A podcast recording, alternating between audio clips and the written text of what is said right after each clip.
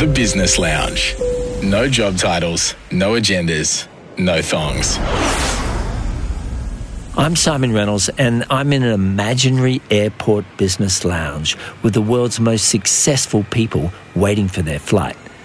Business people have to travel, and sometimes delays happen, and we can take advantage of that. You get to hear 45 minutes of one guest in conversation before their flight boards. You'll hear their stories, the triumphs, the challenges, and the lessons they've learned along the way. Welcome to the Business Lounge. The Business Lounge. What an awesome guest we have in the Business Lounge today. He came here from South Africa at just age 26 and soon founded Comtech, which became Australia's first ever unicorn. The company was sold around 14 years later for about $1.1 billion. But not content with that, he also co founded one of Australia's most successful venture capital firms, OIF Ventures. It outperforms almost all of the others. And just because he hasn't got enough to do, in his spare time, he has authored one of the best business books out there titled The Dumbest Guy at the Table. It's an honor to have him in the business lounge. Welcome, David Shein. Thank you so much for having me, Simon. It's great to see you. Yeah, it's good to see you too, mate. So, you grew up in South Africa. You immigrated in 86 to Australia. What were your first impressions of Australia? Let me say the first experience in Australia was I, I came here in 1981, end of 1981, January 82, and I was 21 years old. And uh, at that time in South Africa, because of apartheid, there was no international sport. And in 81, 82, the West Indies were here, Pakistan was here. I came with a really good friend of mine, a guy Robbie Brozin, who was the founder of, oh, I always say, the world's best chicken, Nando's, mm. which I had for lunch today, actually. Beautiful. And we literally took a car and drove up the coast. We left Sydney and drove up to Noosa. We didn't spend more than an hour in the car, and whichever beach we landed on, we would spend time on. Fabulous. In the afternoon, we'd watch cricket. In the evening, we'd go to a pub and the next day, back in the car, another yeah. beach, cricket, pub, and we did that for about three weeks. And I thought, this is God's own country. and always made up my mind that when I did emigrate, there was no, this was God's own country. And, and I must say, 37 years later, I don't feel any different. I feel I'm privileged to live in this country, and uh, there's been no better place to raise kids, and uh, we're, very, we're all very lucky to live here. Where were you in South Africa? I lived in Johannesburg, which was not the prettiest city in the world. It was where gold was discovered, and uh, so there was nothing pretty about it. But that became the capital of pretty much the economic capital of South Africa. That was the big hub.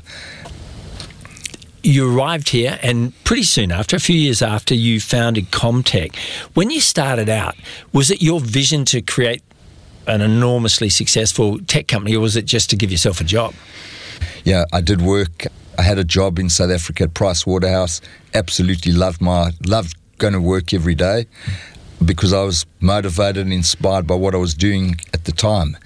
And I had no say in what I did. I, I, I would say something to my boss, and my boss was, mate, that's my job. Your job's to do, not to think. And uh, nine months later, yeah, it was a really risky decision. I was newly married, I had a young son of about yeah, nine months, and decided if I ever wanted to start a company, this was the time because the opportunity cost was so low. I was earning two thousand uh, dollars a month at the time, and I really always say if I was earning a market-related salary, I'd been offered a job by one of one of my customers at four thousand dollars a month, and if I was probably earning that, I probably wouldn't have taken the plunge of starting my own business. It was yep. just I thought, how much do I have to sell just to get back to where I am, yeah, on a salary in a job that I'm actually hating. And I thought the opportunity cost was the best time for me to start a company if I ever did want it. You make it sound like it's an easy decision, but for so many people, it isn't. You've got a young kid. What did your wife say when you said, I'm going to give up my salary and start a new business? I'll say my wife and my dad, who still lived in South Africa, were unbelievably supported. You didn't ask me what my mother-in-law said.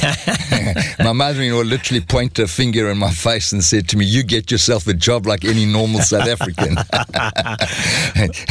and then, and she did say to me two years later, she said, "Why didn't you give me any shares?"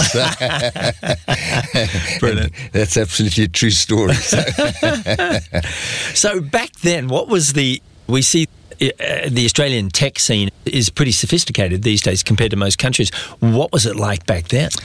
So it was really unbelievably early days of the I'll say the personal computer industry. So computers have been around for many years, but used by big banks, retail companies, the Woolies and the Coles. That was mainframe, the mainframe computing era. People weren't using computers at work, and people weren't didn't have a computer at home. So I got into the personal computer industry really early. I think I was in the really lucky enough to be around four massive waves. The first was the computer, the, the personal computer wave, where computers have become pervasive. That there's pretty much a computer in every single household on every single desktop. There was, yeah, the internet wave, which was a massive change to the way we live, work, and play. Mobile computers is Um, mobile computing was the next massive wave, and I think the next one we're seeing it as we speak, which is in artificial intelligence, which I think will have huge ramifications for all of us, both positive and potentially negative. And are you seeing any decent investments at this early stage in AI coming to your investment firm? A lot of our portfolio companies are embracing artificial intelligence as part of the solutions that they're offering their customs. Artificial intelligence has been around for many years, but it, as was the internet had been around almost since the 60s. Mm. It was used by the Department of Defense in the United States, and later on it was given to universities, but it wasn't in a, in a format mm. that you and I could use. It was only when Marc Andreessen invented the browser that it became unbelievably pervasive and easy to use so that everyone was able to search and navigate the web. In fact, the first browser was called the Netscape Navigator. I think to me, ChatGPT uh, is to artificial intelligence what the browser is to or was to the internet. That's a great analogy. I've ne- never thought of it that way. Okay, so you build this huge company and everybody looks at these companies from outside and they think wow that guy's obviously a genius and or how lucky he was etc whatever people's views are. But the company went extraordinarily well. But there must have been behind the scenes some tough times. And yet you took on no debt and you were profitable from word go so yeah. were there tough times? First of all, I'm definitely not a genius. In fact, as you said at the outset, my book is called The Dumbest Guy at the Table for good reason. And second of all, you mentioned luck, and I had a lot of lucky breaks. We capitalized on the lucky breaks that we had. So, probably the best way to answer your question is were there tough times? I'll never forget, I was in Hawaii at a Novell that was one of our suppliers' conferences in, and we probably had 100 people in the company at the time. One of our customers, guy Steve Stewart said to me, Dave, he said, Are you finding Comtech harder to run now that you're a bigger company than when you were a, a tiny, small little company? And I remember looking at him and saying, Steve, I can't think of one quarter where I could say July 91 to October 91 was a piece of cake. There were always challenges, and if it was that easy, everyone would start it. There was never a period where we didn't have a challenge. I always say we're lucky. There was always a fire burning somewhere every day. Someone once said to me, Dave, I'm worried you look tired. I said, You should worry when I don't look tired because every day I would be thinking about what more can we be doing for our staff and what more can we be doing for our customers because we can always be better. Yeah. It reminds me of uh, Frank Lowy saying when they were asking why we're still motivated in his 60s and 70s, and he said, I have a siege mentality that at any point I could be attacked. It's a great attitude that it seems you share. And I'm really glad you said it because I think a lot of young people wanting to open a business and st- ha- having st- maybe a year or two into a business, they think there's something wrong when something's wrong. And if the more people like you who tell people the truth that even when you're successful, there's a million nightmares, I think people feel a lot better about it. I think if you look at Afterpay, which in my opinion has been one of the most unbelievable success stories Australia's ever had, from the outside, like when I look at that company, it looks like everything just couldn't have gone more smoothly from the time they started till the time they executed. And but I bet if you spoke to Nick and Anthony and said, "Tell us about some of the challenges you had," there'd be there'd be a long list of challenges that they faced and and had to overcome. It didn't just happen that they ended up with the outcome that they did.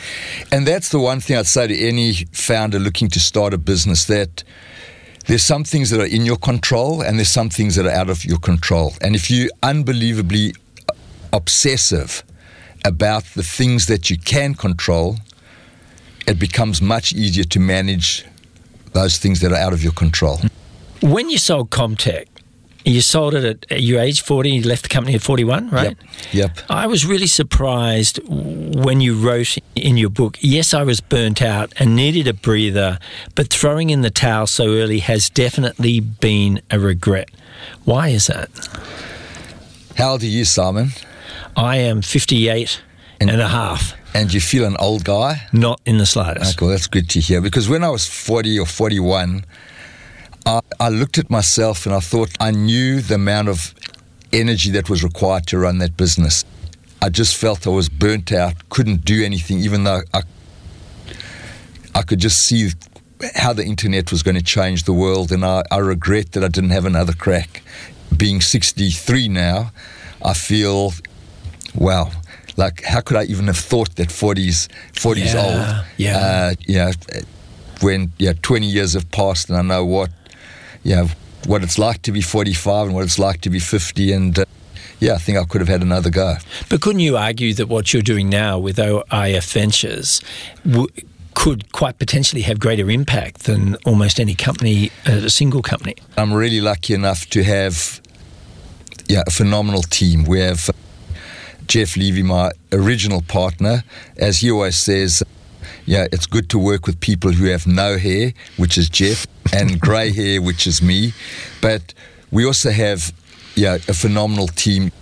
Our yeah, two of our partners, the one is has just turned 40, the other one is 33, and the rest of the team is even younger. So I work with a young team, and yeah, I really believe I've been given the opportunity thanks to yeah the yeah working with amazing young people to have another crack at building an amazing company. Yeah, and just to clarify for the listeners, we're talking about a venture capital company that is certainly the results of its first fund absolutely phenomenal compared to other Australian venture capital companies, and frankly, any of them around the world. You've got so much experience with startups. First of all, your own. Then, secondly, literally every day of the week, just about, you're meeting founders. What do you see if any, the differences are between founders back when you started your original company and founders now? When I started Comtech, really what I did was I always say I rode on the coattails of successful companies. Whoever was the hottest company in the US at the time, I would be their partner in Australia.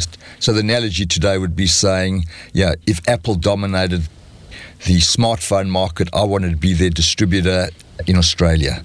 So I didn't have to create my own brand in terms of building my own. I didn't have to build my own IP. So I really had a distribution center. We were a bank and a warehouse for our overseas vendors. My dream was to do it the other way around. Australia is 2% of the global market. The US is still about 50% of the world market. So if you look at what Atlassian and Canva have done and achieved, that would have been my dream to be able to use Australia as the tech hub, mm-hmm. but recognize that Atlassian is Atlassian and Canva is Canva because they dominate the US, not because they dominate Australia. They dominate Australia as a consequence of being the market leader in their respective fields in a global market.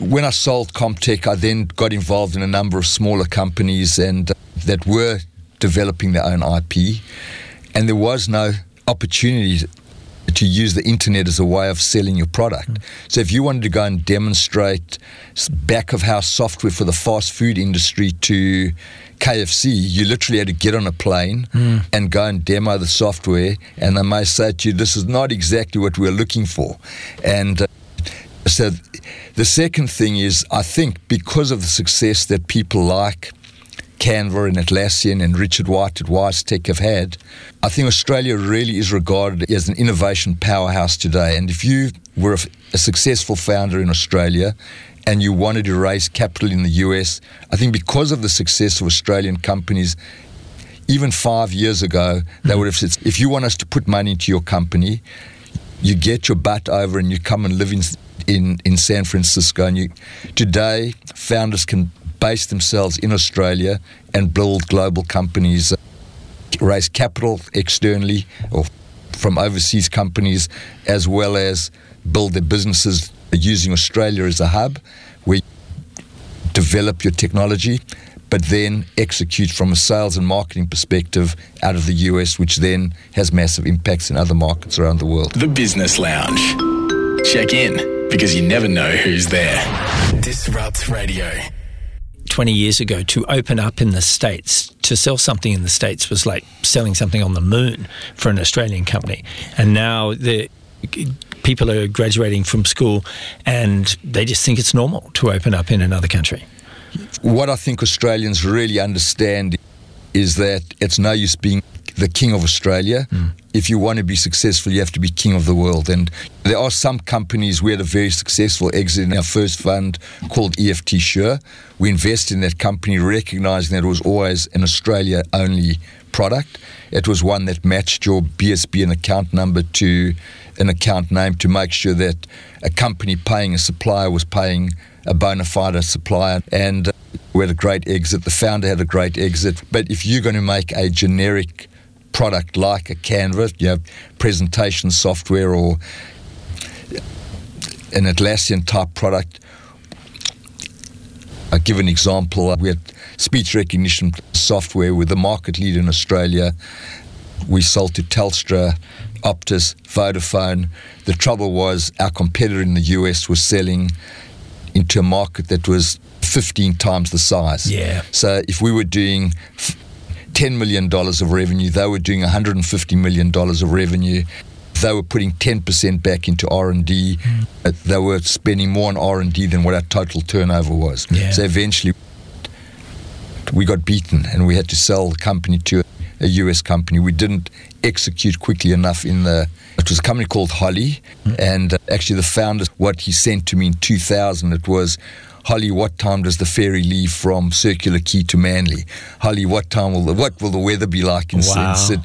And so if I gave you that business plan today, you would have said that sounds like Siri or Alexa. Yeah. It was amazing technology, amazing product, but probably one of the things we look at when evaluating opportunities is have you got the timing right? And uh, hmm. in that case, it was probably too early because speech was not as pervasive then as it is today. Extraordinary. So you went on to co found OIF Ventures, which is, as mentioned, a venture capital firm. Now, for those who aren't acquainted with venture capital firms, it would be quite typical, I think, that maybe what one out of a hundred companies that come looking for funds, uh, investment from you, would achieve it. So we probably look at 20 opportunities a week, and we are one of a number of venture capital funds in Australia. So we would be no different to uh, the other funds that are raising, that have raised capital and are looking to deploy that capital. So some opportunities that we get, we can literally spit out straight away because one is it could be too early for us. We're, we're a company that invests where there's a product, there's customers, and some revenue. Mm. So we don't invest on a PowerPoint presentation. If someone's really early, we politely tell them, "Looks like a great opportunity. Please keep us posted when you've when you found product market fit and have got those first customers, etc."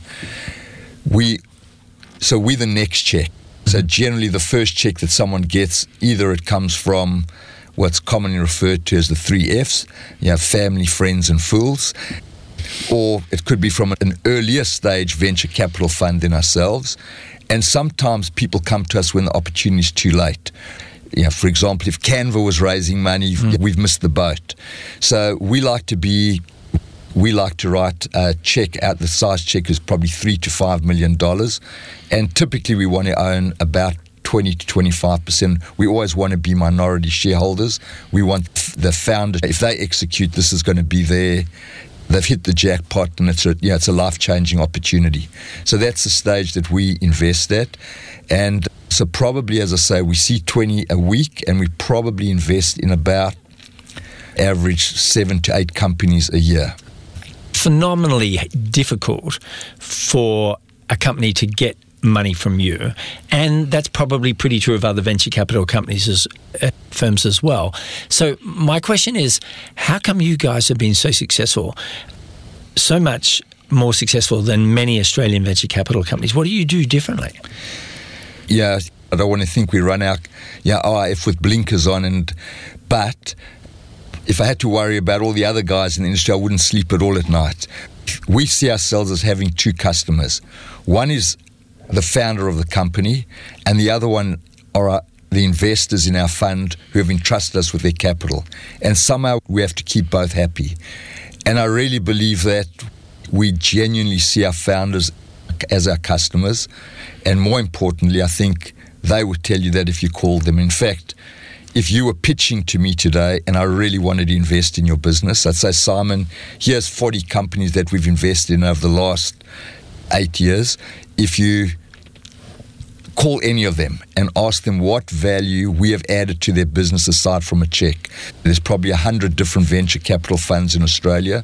Lots of high net wealths, family offices will invest in startups as well. So if money is the commodity, the only way we can differentiate ourselves is the value that we can add to that portfolio company outside of just writing that check. Mm. And yeah, if we do a great job supporting our founders, probably we'll take care of our other customer, which is our investors, by delivering e- exceptional returns. 100%. Makes total sense. Almost no one's ever been inside a venture capital firm. Take us through a typical day in the life of a VC. What actually happens? We'll get people who email us with a pitch deck and say they'd love to come and chat to us. Typically, software is a service type company. They've got customers, they've got about a half a million dollars of recurring revenue. They'll come and pitch to us, and you know, generally, the first pitch, there'll be two of us from the team. If we're really excited about it, we'd ask them to come back again and meet more uh, people from the team. Yeah, if we're not interested, by the way, I always say the best thing that you can do as a venture capital fund is, yeah, you know, the second best thing to writing a check is a quick no. Mm. It requires an inordinate amount of time for a founder to, mm. to spend raising capital. So the best thing you can do is saying, Simon, we think it's a great idea, but it's not for us at this stage, mm. or it's not for us, full stop. And uh, so we'd be evaluating a number of opportunities, and then we'd be talking to our existing portfolio companies across our funds and really trying to support them in a whole lot of different ways. And I think really I always used to say in my old company, you only know how good your supply is when the shit hits the fan. Yeah. And and I think the shit has hit the fan in in the startup. I feel that founders today have really been pushed. First of all, yeah, there were not many CEOs who had to go through a pandemic work from home is unbelievably challenging. Mm. I know I was given the opportunity to either come into the studio to do this with you, or it could have been much easier to do it at, yeah, at the office or at home and do it over Zoom. I, I personally am a huge believer in if you want to build a relationship and you want to build a team, the best way to do it is face to face. Probably in my career and at 63, it's a pretty long career. So it's honestly been the toughest time to attract and retain staff. Mm. But it was very easy to get capital. Unbelievably, people were throwing money just to get people were saying, missed Atlassian, missed Canva, missed Afterpay. This is the next big thing. And people were really paying huge prices, in some cases, ridiculous valuations to invest in companies. All of that changed last year in February when the markets tanked and founders who were told grow, don't worry about profitability, are now being told you need to understand how you're going to make a buck. You need to cut your costs. So we told you last year, we said higher, higher, higher. Now we're saying fire. Yeah, I think it's been really challenging times for founders. So we are spending a lot of time with our founders, trying to work with them to make sure that that we give them the best chance or help them. They've got to help themselves as well. We back them to run the business. We don't run the business. As I said, we're always minority shareholders, but we really try and provide the best advice for them to get them through this pretty tough and challenging environment. Yeah, yeah, and as you say, the advice is worth more than the money. I think so. As a founder myself, yeah, I had Bob Mansfield as my chairman. It was awesome to have someone with a bit of experience as a sounding board. And when you are feeling down in the dumps, and you often do, and it's very normal, is just to have someone that you really can rely on and that you trust to provide some valuable input is worth a lot. That's for sure. The Business Lounge. Check in because you never know who's there. Disrupt Radio. You really have written one of the best Australian business books that I've read in a very long time. And I'd say for two reasons. A, because you've actually done it. And I think so many business authors have not.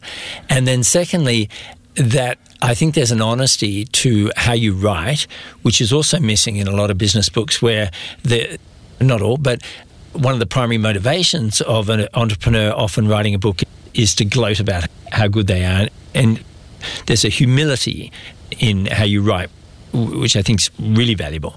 And an example of that is right at the start of your book when you talk about some really interesting advice that you would give your three sons if they wanted to open a business and it was completely opposite to what I thought. Do you want to go through that? So, first of all, thank you so much for that endorsement of the book. The advice I'd give my boys is if any of you want to start a company, I'll back you to the hilt. But if after a reasonable period of time you're not earning at least as much as you would on a job, and two, you're not building an asset that you can sell one day, don't waste your bloody time. That is absolutely priceless. And I hope everybody's listening to this who's thinking of opening a business because what we see is so many people, they open a business, it goes poorly, it never gets better, but through their dogged determination, which is a, to a certain extent a great virtue, they stay in there. And sometimes 10 years later, they're still earning less than they would have in a job, refusing to give up. And I think it's brilliant, that whole formula of ejecting. And Simon, I learned that from the first startup that I was involved in, which was Holly. That was a speech recognition company. The founder was exceptional, a guy, Lance Burks. He actually helped define my career for where I am today. I did nothing for a year after selling Comtech, and uh, it was debilitating doing nothing. As I said, I was 41, then going from working a million miles an hour to absolutely nothing was horrible. And uh, Lance asked me if I could help him. And six months after helping him, he said, Dave, I can't thank you enough for helping me. And I looked at him, I said, Lance, I can't thank you enough for helping me. And that really defined my career. But mm. Lance could have been working at a Cisco, earning at least three or four hundred thousand dollars a year with stock options. After a couple of years, you could just feel the company wasn't going to succeed. And we sold our share of the company. Lance stayed on for another, exactly what you said, for about another 10 years. He was earning about $120,000 a year for 10 years, ended up selling the company and literally got nothing. And I don't think ever recovered from that. Financially, it was a really poor decision. Everybody fears failure, but sometimes you've literally got to say, I've given it my best. I've really tried. Unfortunately, it hasn't worked out the way I've, I would have loved it to work, and it's time to call it a day. Yeah, really good advice. One of the big takeaways I take from your book is the importance of customer obsession. The looking at a, the customer experience and trying to elevate it. And you, in some respects, you were selling some pretty dry products to most people. Do you think that most companies these days underrate the importance of customer experience? I speak about customer obsession, but in addition to that, talk about staff obsession. That we were obsessed about genuinely taking care of our customers and our staff and our business partners. I really believe you can't deliver exceptional customer service if you don't have exceptional staff. And uh, so I really believe that a lot of people say our people are our number one asset, but don't actually follow through on that. And we really believe that our people are our number one asset. And uh, and that's why we were able to deliver exceptional customer service. So, if you take our business and you talk about the challenges that a founder would have today to the challenges that I had, as I said, I rode on the coattails of successful US companies. The more successful that company was, the less leverage you had with that vendor. So, just to keep it in today's terms, if I was Apple's partner in Australia, I'm going to have extremely little leverage with Apple. Yeah they're going to be the dominant player. And generally, a company like Apple wouldn't have one partner, one distributor in Australia, they'd have multiple. So we were selling the exact same product that three or four other distributors were selling. And the only way we could differentiate ourselves was by the people that were selling and supporting that product. Mm.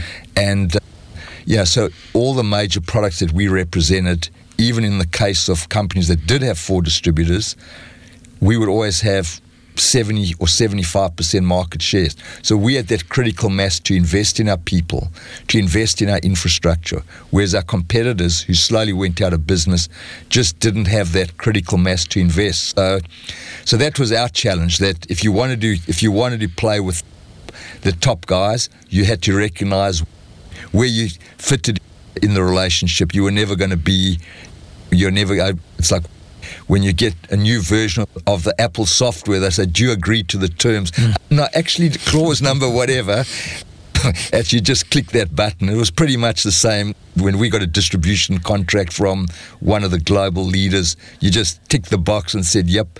And then you had to work out how you're going to differentiate yourself, as opposed to where you own your own IP and you control your own destiny. But then there's other challenges of how you build, how you have to build the business and build your brand and and and compete on a global mm. basis. So, how did you create customer experience? Did you just say to your account executives who are dealing with the customer, be in essence, be really nice to them, or did you design, did you architect an experience for the customer? So, I think what I think I did from the really early days was I always spoke about legendary customer service. And to me, customer service is pretty basic. And I, all is what a customer wants, and all of us are customers at one point in time or another, is you want accurate information, you want a prompt response, and you never want to be kept in the dark. Mm. There's nothing worse than if you've got a problem at home with your plumbing and the plumber says, Don't worry, Simon, I'll be around there at, at, five o'clock. You shoot home from the city. The plumber's not there at five. You're waiting at six. At seven, you still haven't heard anything. You're pissed off as hell. The next day, you go to work smelling. Mm. If the plumber had picked up the phone at two and said, Simon, I really apologize. I'm not going to be able to make it at five, but I will be able to get there by seven tomorrow morning. You may not be ecstatic, but at least you know where you stand. So we really did drum that really early on, and we used to recognize people for delivering exceptional uh, customer service, for going above and beyond for our for our customers, and uh, and we were recognized by customers as delivering the best. When I started, my competitor was a company called Datamatic. They would have gone down as one of the lucky breaks. I would have written yeah. a, a chapter on them in my book on my chapter on lucky breaks if I wanted to be 1% better than Datamatic, I would have still been a lousy company. My benchmark in my day, there was a company called Compaq Computers. They were absolutely the best company in the PC industry at the time, and I made it my goal to be better than Compaq. Even though we didn't compete at all, mm. that was a company that I aspired to want to be better than. And we spoke about it, but more important, on, on, we actually delivered on it. That, and I think that's the most important thing about any form of leadership is what you say, you do. Mm, 100%. And aligned with that, of course, is company culture. Now, of all the topics in business, people talking about their culture is some of the emptiest, I, I think, uh, that occurs the CEOs will brag about their culture, and then you talk to the staff, and they say there is none, or what is is bad. But you're really serious about company culture. Why do you think it's so important? Does it really affect the bottom line? I, I've absolutely no doubt about it, and I can honestly say that from now over a period of time that I know at Com Tech, we had an amazing culture, and I'm often what makes me so proud is I still see people to this day and say, Dave, the best company that I've ever worked at in my career is Com Tech. And I really believe it's because we did what we said. Our company philosophy is really simple. We take care of our customers, our staff, and our business partners. And as in the book, I explain what we did, and it's not rocket science. Often, the rocket science is what people actually do, the product that they've developed or the service they provide, and then they get the basics wrong. I don't know if you watch Ted Lasso, hmm. but you know when Ted Lasso in the first series says to Nathan, the water boy, uh, said, Nathan, why don't you get me one of your famous drinks? And he said, What did you call me? He said, I called you Nathan. That is your name, isn't it? He said, Yeah, but no one's ever called me by my name before. and it's often just little, simple things, just treating people with respect. Yeah. And uh, no matter where they work, and understanding that it's respect for the person and the role, not thinking that one role, yeah, if you're really part of a team, it doesn't matter. But I just can't emphasize enough that I'm a big believer in, in, in the power of a team. And in that case, if you're talking about a team, it doesn't matter if you're the goalkeeper, the wicket keeper, the best bowler, the star batsman.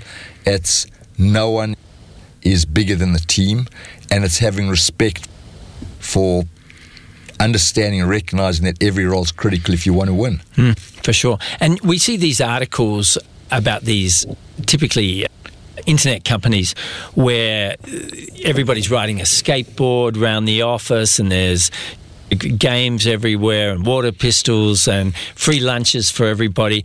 What do you think about that when it comes to culture? I'm going to give you a completely different example, if that's okay. Sure. And then I'll come back to your question. So I'm going back 25 years. We used to do technical training. It was $400 a day in, let's say, 2000. It was a lot of money, and a training course used to take about five days. And we used to have an in house chef, and the chef used to uh, cook really good lunches for the people who had come on our training course. And I'll never forget some day, one day some guy said, said, just Dave, the food is amazing over here. I said, mate, for 400 bucks a day, you can get a pretty good feed anywhere. What's the quality of the training like? Yeah. Everything else was a value add. Our training centre was above Wynyard Station, so unbelievably convenient. We trained on the best computer equipment. We served amazing lunches. But if the quality of the training was lousy, what the other stuff was just yeah, irrelevant. It was just a value add. Mm. And I think it's the same with company culture. That at the end of the day, if you don't go back to what I said earlier on in terms of respect for the role and respect for the person and actually deliver on that and actually really live and breathe that. And and critically any leader as I said at the outset your words your actions have to match your words. Everything else is a bonus. Bringing your puppy to work counts for nothing if you if no one has regard for you as at, for your position so I think those things are all nice little value adds. But what's more important is the basic reason why you're going, you know, are you valued for the work that you're doing for your organization? Yeah. And I think a lot of the founders, yeah, are going to pretty quickly have to find out that Google can provide free lunches and yoga classes and recharge days because they print money a lot of the founders and startups don't. Mm. That's uh, just the nature of. Uh, there was a time where Google didn't didn't provide all those services because they couldn't, and uh, and I think founders are going to have to learn today that you have to cut cut your cloth to measure what you're actually delivering and now that money's not cheap and it's not that easy to raise capital, I think founders will say, do we still want to give free lunches or free whatever, or do we want an extra three months runway? The Business Lounge. Check in because you never know who's there. Disrupt Radio.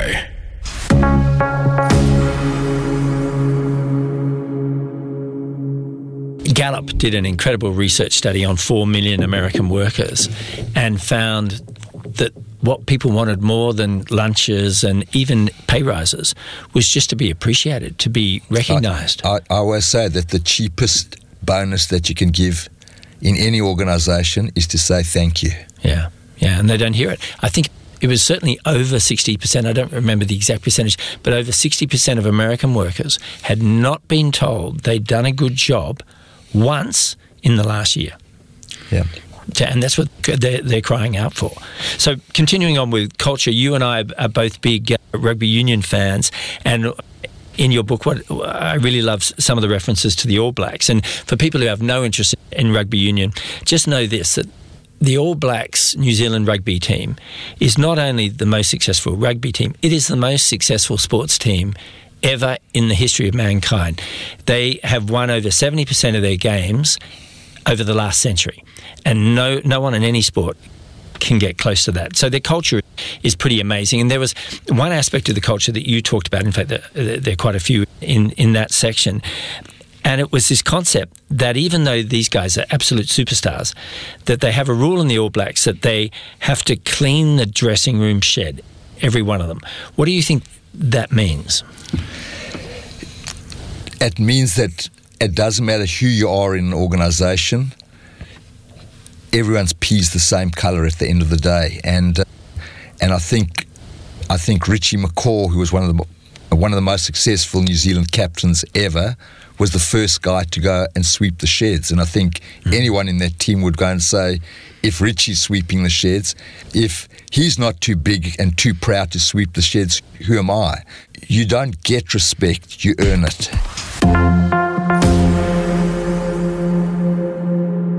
Finally, we've got a lot of listeners, I presume, who will never own their own companies, but are very keen to, to do really well in their business careers.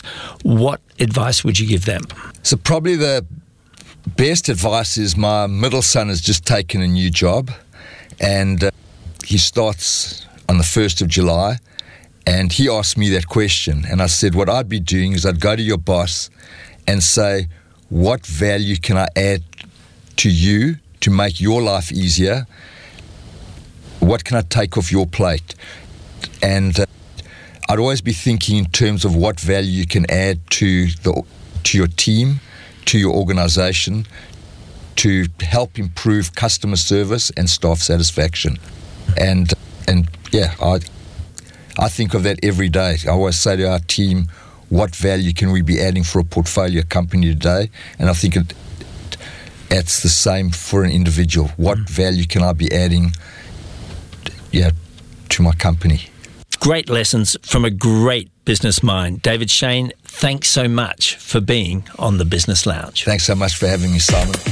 Disrupt. Folks, that's real wisdom from the smartest guy at the table himself, David Shein. So, what have we learned today? So many things, but five stand out for me. First of all, it's never easy running any business. So here's a guy who built a billion dollar business who was never in debt, who was profitable from day one, and yet still David said there wasn't a single quarter when he didn't have considerable challenges that he had to overcome. In many ways, an entrepreneur is just a problem solver. So if you're in business and you're feeling it's not easy, that's just normal. It's never going to change, particularly if you're pushing and you're ambitious and you want to grow even more. Number two, you're probably not too old. One of the interesting regrets that David had was when he was in his 40s, he thought he was too old to do another startup, and he realizes in his early 60s that's just ridiculous to think that at that age. And probably when he's in his 80s, he'll probably think 63 was not old as well. If you've got the energy, if you've got the motivation, you can still do it no matter what the age you are. Number three, the two obsessions customer obsession and staff obsession. Customers are the people who obviously pay the bills, so you've really got to look for ways to maximize their experience and make sure that even though you might be selling a product that's somewhat similar to your competition, the experience they have with you is better than any with the competition. And then, of course, staff obsession. Look, we're in a point now in history where there's almost zero unemployment, and the top people all kinds of companies want to offer them other jobs, offer, want to offer them new opportunities, usually for more money. Therefore, you've got to treat your staff well just to retain them. And certainly, you've got to keep uh, your staff feeling good and feeling wanted and feeling appreciated for them to do their best work in your company. And then finally, your word is your bond. So many people make idle promises, particularly to team members in their business, and it's just a moment for them, for the CEO or for the founder or the senior executive to make a promise like that. But sometimes for the next couple of years, that staff member is hoping that that promise is going to come true. If you say something's going to happen, make it happen. Because when people know that you deliver on your word, they will do almost anything to continue working with you. The Business Lounge. Check in because you never know who's there. Disrupt Radio. On Disrupt Radio, you'll hear Sunil Badami. When you don't love what you do, you're never paid quite enough. But when you do love what you do, nothing's too much trouble. What if you could turn your passions into profit? The radio show that explores the exhilarating, the innovative, and the unpredictable in the rapidly evolving world of work. Finding the right side hustle or meaning in what you do. How to work with AI before it takes your job. How do you navigate office politics via Zoom? How important is diversity when everyone's working from home? Sunil Badami opens your gateway to the brave new world of work on The Next Shift. Work is changing faster every day. Live on DAB, Plus, online and on demand at disrupt.radio.